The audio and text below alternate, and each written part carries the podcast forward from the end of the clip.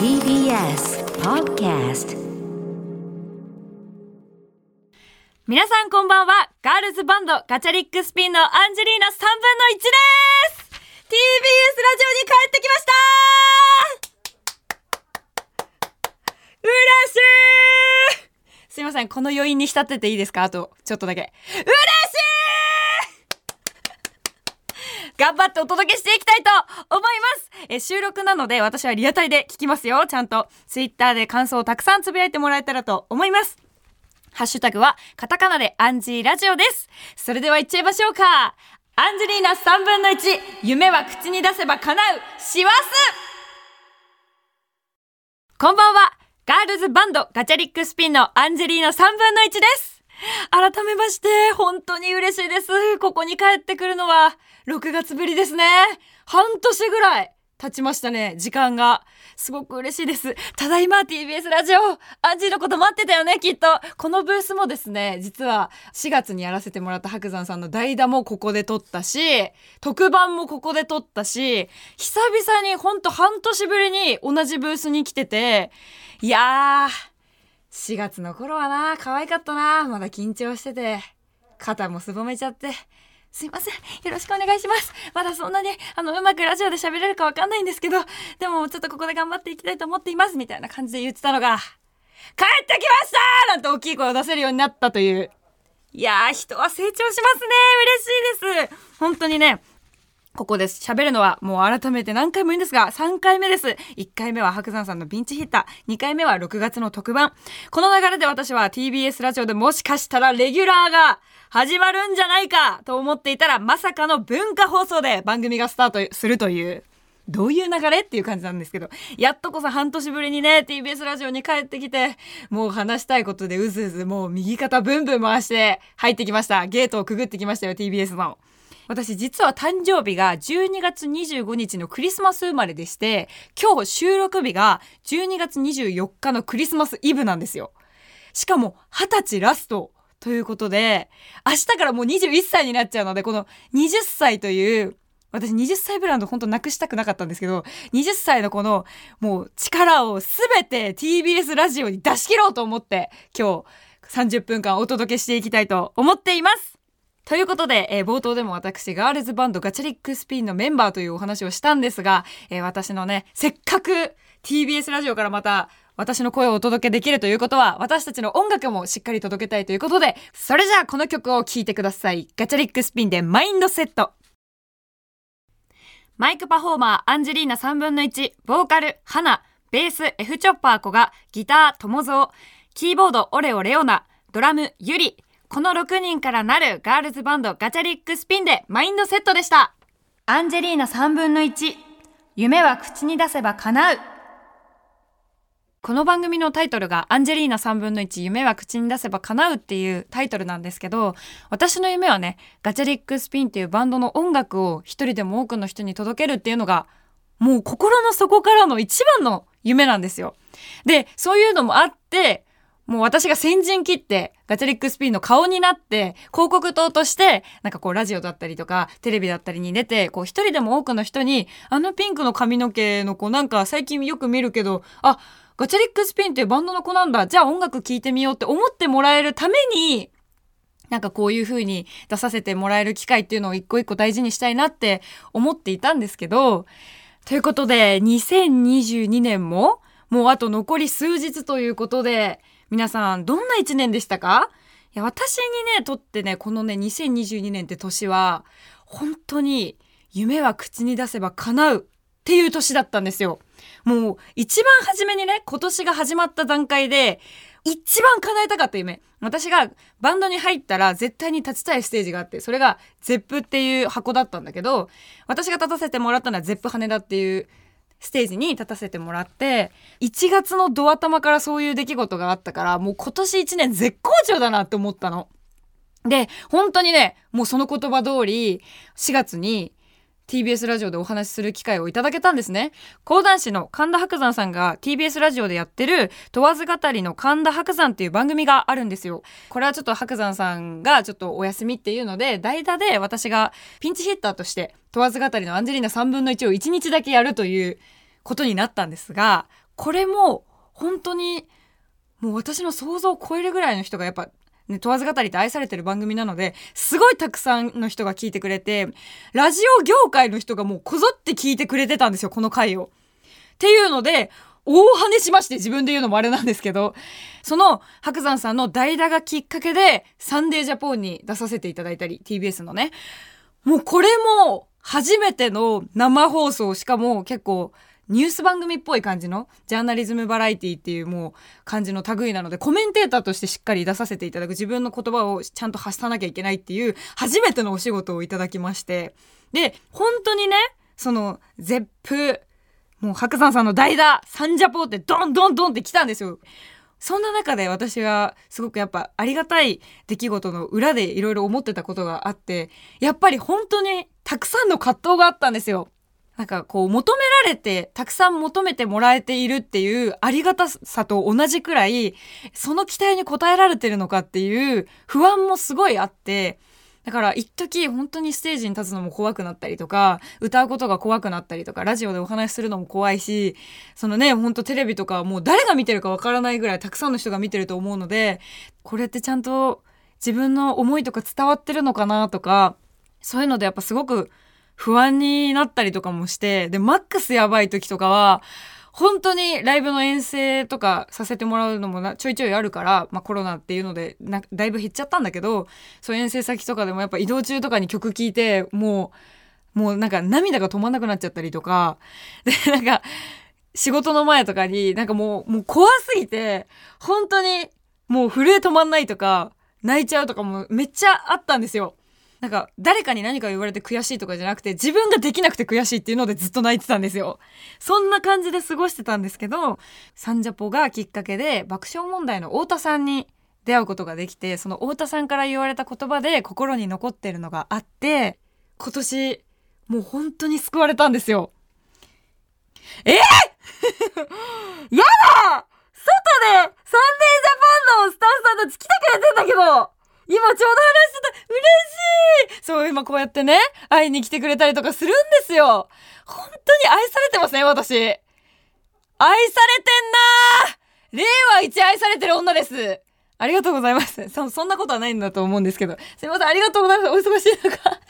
そう。で、なんかそんな中本当にめちゃくちゃ嬉しかった出来事がありまして、そう、それこそ本当サンデージャポンに初めて出させてもらった時にね、あの、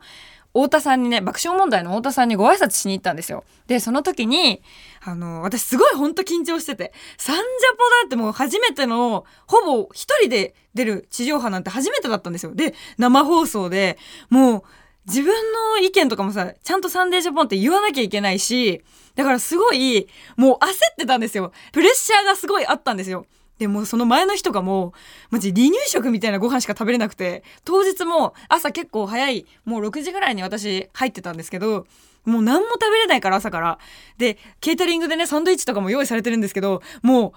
う全部水分持ってかれるじゃんサンドイッチとか。だからウィーダーヒンゼリーを買ってずっと飲むってそういうのをずっと繰り返してたんですけどもうねオンエアが始まるその前に太田さんにご挨拶させていただけるっていうので初めてこう爆笑問題の太田さんと会えるっていうので、私めっちゃ緊張しながら、どうしようどうしよう、太田さんどんな人かなやっぱテレビで見るみたいになんかちょっと怖いとこあんのかな みたいな感じで行ったら、もう太田さんがドア開けた瞬間、一発目に言ってくれたのが、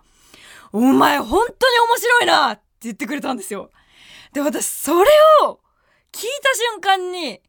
ちょっと本当涙出そうになったんですけど、でもやっぱちょっと初対面だからね、そんな急に泣かれたらね、太田さんに迷惑かけちゃうと思って、そう、なんかもう本当にでも、すごい嬉しすぎて、そのタイミングって本当に私、こう、初めていただくお仕事とかもいっぱい来てたから、その代役やらせてもらった時とかね、問わず語りの代役やらせてもらった時とか、正直自分がなんでこんなにラジオリスナーさん、問わず語りのリスナーとか、TBS ラジオのリスナーさんから、こんなになんだろう、あったかい言葉をかけてもらえたりとか、すごいね、アンジー、跳ねてるよって言ってもらえたりとか、何が何だかわかんない状況のままそういう風に温かい言葉をたくさんかけていただいて、っていうのがあって、本当自信がなかったの、とにかく。でも私的にはその今までずっとテレビで見てた爆笑問題の太田さんから「お前面白いな」っていうのを一発目に言ってもらえたっていうのはもう何よりもすごい力になったし励みになったしなんかこう、太田さんが私を面白いって言ってくれてるなら、私って面白いんだって思えたんですよ。その時に初めて、すごい自信につながって、で、その後にこう生放送、サンデージャポンの生放送を迎えたんですけど、まあもちろんガチガチに緊張してたし、喉もカラッカラになってたんですけど、その一言のおかげで、あ、大丈夫だ。サンジャポで思ったように話せばいいんだっていうスイッチが入ったんですよね。だから本当にあの時に一発目にあの一言を言ってくれた太田さんにはすごい本当にもう感謝しきれないぐらい本当にありがとうございますって伝えたいし、そのおかげがあって今こうやって楽しく TBS ラジオから声を届けることができているという、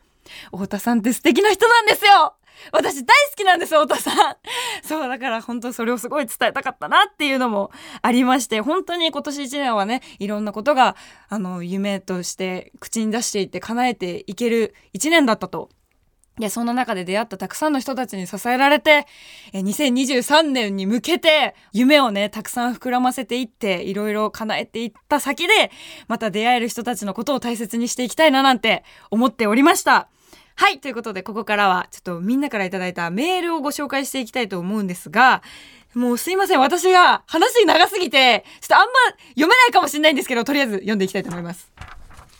ラジオネームたかしさんからです。アンジーこんばんは。半年ぶりの TBS ラジオでのアンジーラジオ、とても嬉しいです。2022年、私の喜怒哀楽というメールテーマですが、今年は5年ぶりにオートバイを買いました。4年前に目の手術をしてからひよってずっと諦めていましたが夏に友人のオートバイに乗せてもらうことがありその時に自分の中で何かのスイッチが入って勢いで買ってしまいました久しぶりに肌に感じる風やエンジンの振動が懐かしく、今はとても楽しいです。これからもアンジーの声をラジオで聞けるのを楽しみにしています。メールありがとうございます。素敵だ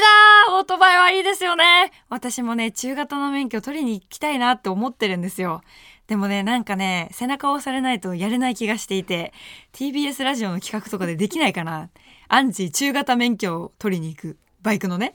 そう。でね私も乗りたいのがあるんですよ。SR 乗りたくて。もうずっと憧れてるバイクなんですけどこれ乗れたらいいなと思ってて。いつか高橋さんと一緒に風感じたいですね。ツーリングしに行きますか。いやでも本当に良かった。じゃあ目もあれなんだね。きっと少しは良くなって。で運転もできるようになってって。もう素敵ですねそれは。もう存分にもう風を感じちゃってください。でもね、バイクはね、こう自分が悪くなくてもちょっと事故に遭っちゃう可能性とかも、もうなきにしもあらずだから本当に気をつけてね、素敵なライダーライフを送ってください。ありがとうございます。続いてのメールです。ラジオネーム、ダスダさんからです。アンジーこんばんは。いつも曲聴かせてもらっています。自分は2022年、怒りと悲しみで溢れる年でした。専門学校では友達ができず、やっとできそうになったら自分だけ食事に誘われなかったりしていて、結局居場所ができずに辞めました。高校の友達は夏休みに遊ぶ約束をしていたのですが、グループ LINE で自分が予定を連絡したら既読スルーで未だに連絡は来ません。今でも怒りは収まりませんが、そういう時はマインドセットを熱唱します。なるほどね。でも、なんだろうな、私もちょっと怒りがあったわ。今満ちてきた怒りがありました。今年ね、私ご飯に久々に行った友達がいたんですよ。で、その友達本当にもう多分学生ぶりに会うからもう2、3年ぐらい会ってなかったんですよ。で、まあ久々にご飯食べれるしさ、久々に話したいことなんてたくさんあったから、どこ食べる？なんて言って向こうもすごい楽しそうに予定組んでくれたし、当日あったんだよ。で、普通に楽しくご飯食べて、で、いやもういい一日だったね、みたいな、じゃあお会計行くか、みたいな感じで言ったら、財布を忘れたって言われたんですね。で、あ、忘れちゃったんだって言って、私はもう全然、あ、もうだったら全然私が払うからいいよって言ったんですけど、なんかなんだろうな、あれですよね、女性だからわかる女性の目ってあるじゃないですか。こいつ多分忘れてきてねえなっていう目をしてたんですよで、いや、忘れちゃったかごめんみたいな感じで言われて、でもなんかもうこっちだってさ、なんかちっちゃい人間だと思われたくないじゃん。だから、え、本当に忘れてんの？なんて言えるわけないじゃん。だからもう一回言われちゃったから、あ、わかった、そうなんだ、そうなんだ。じゃあ、いいよ、全然私が払うからって言って、払ったんですよ。で、払った終わりかと思ったら、え、2軒目行こうぜって言ってきたの、そっちの子が。で、え、財布ないよねって思いながら、まあでも、まあ久々に会ったし、私もそんなケチケチしたこと言いたくないしって思って、なんかまあ2軒目行ったんですよ。で、なんかお会計の総額がもう1万8000円ぐらい、もう2万ぐらいしてて、で、私的にはそんなに払いやすい額じゃないじゃん、2万って絶対に。な、何においても。焼肉食べに行ったんだけどさ、ちょっと悔しくなっちゃって、なんで、これ私が、なんで我慢しなきゃいけないんだろうみたいな。でもまあ、まあそういう日もあるよなって思って、まあその日は解散して、その後に向こうがね、あ、またなんかほんと今回はごめんね、みたいな。またご飯食べに行こうみたいな。私その時全部おごるから、みたいな。いいとこ連れてくって言ってくれたから、あ、私、あ、なんか、全然なんか改心してくれたんだな、みたいな感じだったの。で、そうやってってなんかさ予定立てようと思ったらさそっから音沙汰ないの一切はめられたこれ確定で詐欺ですよねこれ はめられたって思ったんだけどこれちょっと今私の2022年の唯一の怒りなんですけどでもねあの友達の関係とか学生の関係とかなんかいろいろ大変なことってあると思うしでもなんかそこだけじゃないというか私もなんか人生今見ている範囲でしか物事って動いてないなって思っちゃってた思いがちだったんだけどなんか蓋を開けるとなんか全然世界って広くてめっちゃ理解してくれる人もたくさんいて今はもうもちろんね Now で絶対大変だと思うしダスダさんもすごい嫌な思いとかはしてると思うけど絶対またね、2023年開幕した時に新しい出会いとかがあった時に素敵な人に絶対出会える確率がぐんと上がると思うんですよ。しかも、なんかこういうことをされたらさ、もう自分はさ、なんかその人たちと同じようにならないでおこうって思うじゃん。ある意味人間としてこう一歩、ダスダさんの方が成長してるし、人間としての多分器がきっとね、確立してると思うんですよ。だから、来年は絶対いい年にしましょう。もうマインドセットいっぱい聞いて、私たちのライブにも来てくれたら、ダサダさんの心に思いっきり刺さるような歌たくさん届けるので、私たちも来年すごく大事なワンマンライブがあります。えー、LINE キューブ渋谷。渋谷公会堂で2月23日にワンマンライブが決まっています。で、今ちょっとね、あの、土台を固めたりとかしてるんだけど、もうセットリストが、今、第一夜、まあ、この後変わっていくかもしれないんだけど、ものすごい面白いことになっていて、で、多分、ステージセットだったりとか演出だったりも、ここからつけていくんだけど、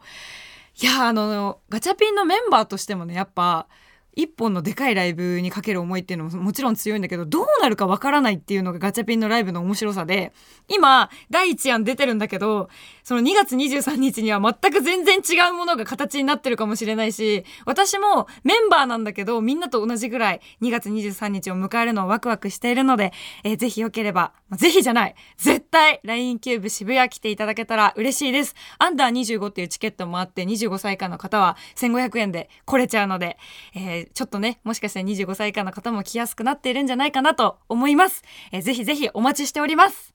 あの、本当にね、メールいっぱい来てたんですけど、すいません、私が喋りすぎました。なので、あの、この番組、なんと、ポッドキャストが配信されるということで、そちらの方で、何通かメールご紹介したいと思うので、ぜひそちらの方も聞いていただけたらと思います。よろしくお願いします。ということで、ちょっとここからは、アンジーがね、今年1年を締めくくるような曲を皆さんにプレゼントしたいなと思って 自分の曲じゃないんですけどあのご紹介したいなと思うんですが私が今日かけたい曲斉藤和義さんの「歌うたいのバラッド」という曲をかけたいなと思っていてなんかこの曲に今年はすごい救われたなって思ってその理由も歌詞の中でなんか本当のことは歌の中にある。いつもなら照れくさくて言えないこともっていう歌詞があって確かに私なんで歌をやりたいかなんでこのお仕事やりたいかって思った時に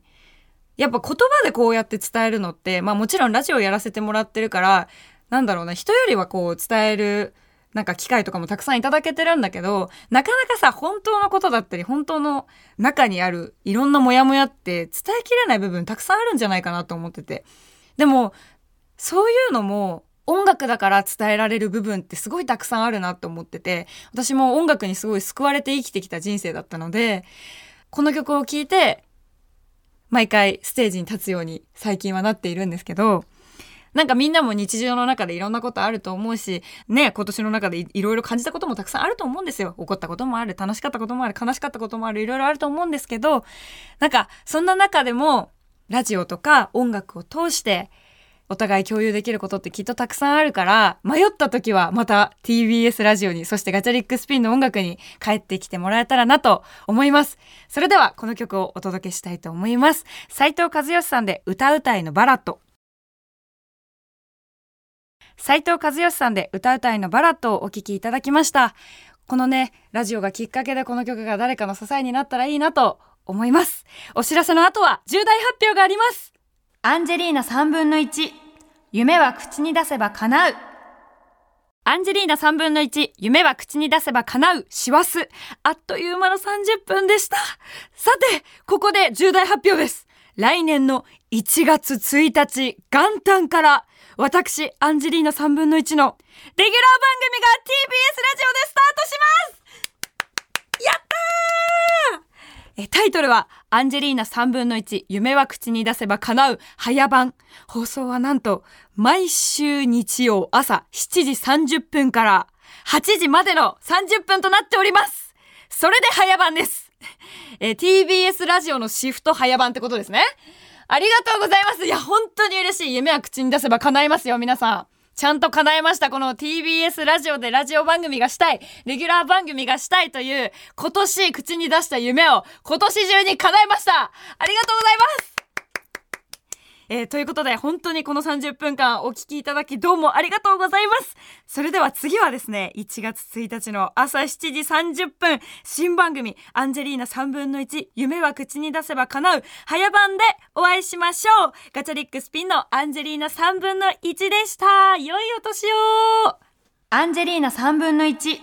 夢は口に出せば叶う。さて、ここからは、ポッドキャストだけのおまけで、本編で読めなかったメールをご紹介していきたいと思います。ラジオネーム、亀池さんちの、亀池さんだと。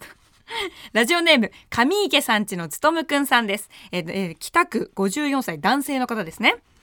アンジーこんばんは。私の今年の喜怒哀楽は、喜、喜びと楽、楽しいです。子供の頃からラジオが好きで、学生の頃には番組にハガキを何枚送ったこと、何枚か送ったことがあったのですが一度も採用されたことはありませんでした。それからはずっと聞くだけでいたのですが今年からメールを送るようになりました。デビューには遅すぎる。そして今年の5月に初めて採用されました。これが喜びです。自分のラジオネームが呼ばれた時の興奮は今でも忘れられません。コロナ禍でいろいろな制限がある生活の中自分の好きなことって何だろうと考えてラジオにメールするようになったのですが、制限が解除されてきている今でも関係なく楽しめています。アンジー、やっぱりラジオって最高ですよね。ありがとうございます。えー、私ね、実はね、まだね、メール送ったことがないんですよ、ラジオに。でもこのメールを見て、送りたいと思った、すごい。私もなんかその感覚、その読まれた感覚っていうのをまだ味わったことがないから、絶対嬉しいですよね。今こうやって読んでるのもきっと嬉しく思ってくれてますか？お願いしますよ。アンジーに呼ばれた、ふん。みたいな感じやめてね。読まれたってちゃんとツイートしてくださいよ。いやでも、ほんとこれ絶対嬉しいことだろうなってすごい思うし、私もこうやってリスナーさんからのメールを通してやっぱ、あの、改めて感じさせられることとか、逆にさ、自分はいつもさ、読んでる立場だから、あ、やっぱりこうやって、なんか、パーソナリティの人が読んだら嬉しいと思ってくれてるのはすごいやっぱ嬉しいことだし、私絶対にメールはいただいたもの全部目を通すようにしてるんですよ。番組内で読めないことももちろん時間のあれであったりとかするんですけど、絶対にいただいたものは読みたいっていうので、その前回6月に TBS ラジオでも特番やらせていただいた時も、もうほんと100通超えのメールがたくさん来てたんですけど、それを放送中にやっぱ読むことってなかなかできないので、あの、全部ディレクターの方からメールをちょっと一回貸してくださいっていうので、あの、お借りして、全部ちゃんと目を通して、あの、最後はね、ちゃんと個人情報とかも載ってるのでお返しして、あの、ありがとうございましたっていうのを伝えたんだけど、やっぱ、そこでね、なんか、前回の特番の時は、みんなの夢をこういろいろ教えていただいたんですよメールを通して。でそこでやっぱみんなの夢っていうのだからさ熱い思いだったりとかさ実はもう諦めちゃったんだけどとか本当は学生の時こういう夢があってねとかいろんななんか人の人生に触れることができるからラジオのメールって私すごい好きでで意外とこう自分もラジオ聴いてる中であの、リスナーさんからのメールコーナーっていうのがやっぱすごい好きなんですよ。やっぱり今年ちょっとイライラしたことがあってねとか、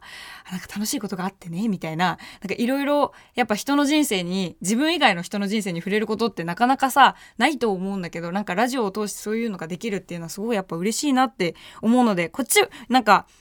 上池さんちのつとむくんはね、読んでもらって嬉しいっていう気持ちだと思うんですけど、私はなんかこう、送ってもらえて嬉しいっていう気持ちがやっぱすごくあるので、なんかここはやっぱ嬉しさの共有ができてるんじゃないかなってすごくこのメールを読んで感じました。ありがとうございます。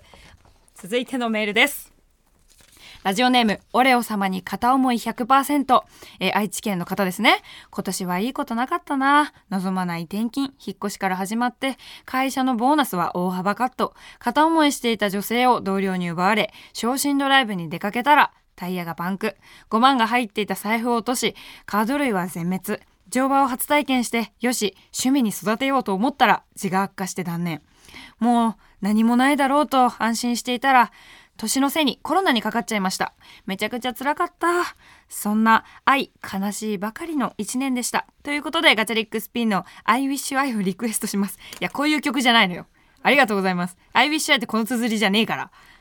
いやー、そっか、ちょっと大変なことがいろいろあった2022年だったんですね。でも、あの、アンジーもいつもちっちゃい運がないんですよ。まあ、これはちょっとちっちゃい運がないっていう状況に収まりぐら、きらないぐらいちょっとひどいことがたくさん起きてるんですけど、でも、こんだけ嫌なことがあったら、もう来年は、これを超えた嫌なことは絶対に起きないし、素敵しか多分ないと思う一年だと思います。私ね、おみくじとかでも、なんか大吉をさ、引いた時に、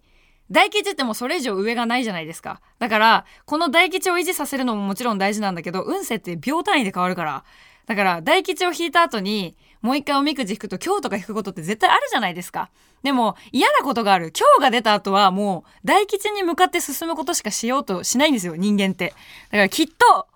来年はいいことが溢れる一年になるんじゃないかと、私も、このオレオ様に片思い100%さんに、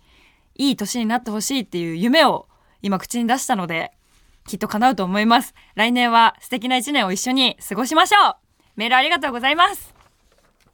はい、続いてのメール、最後のメールですね。読みたいと思います。ラジオネーム竹吉さんです。アンジー、こんにちは。館内レベルの、えー、マインドセットでガチャピンを知りました。ハマりました。え今年の師走にガチャピンに出会えてから、えー、来年はガチャピンに頭のてっぺんから爪の先までどっぷりと浸かる一年にしたいです。ライブも行くので、これからも応援させてください。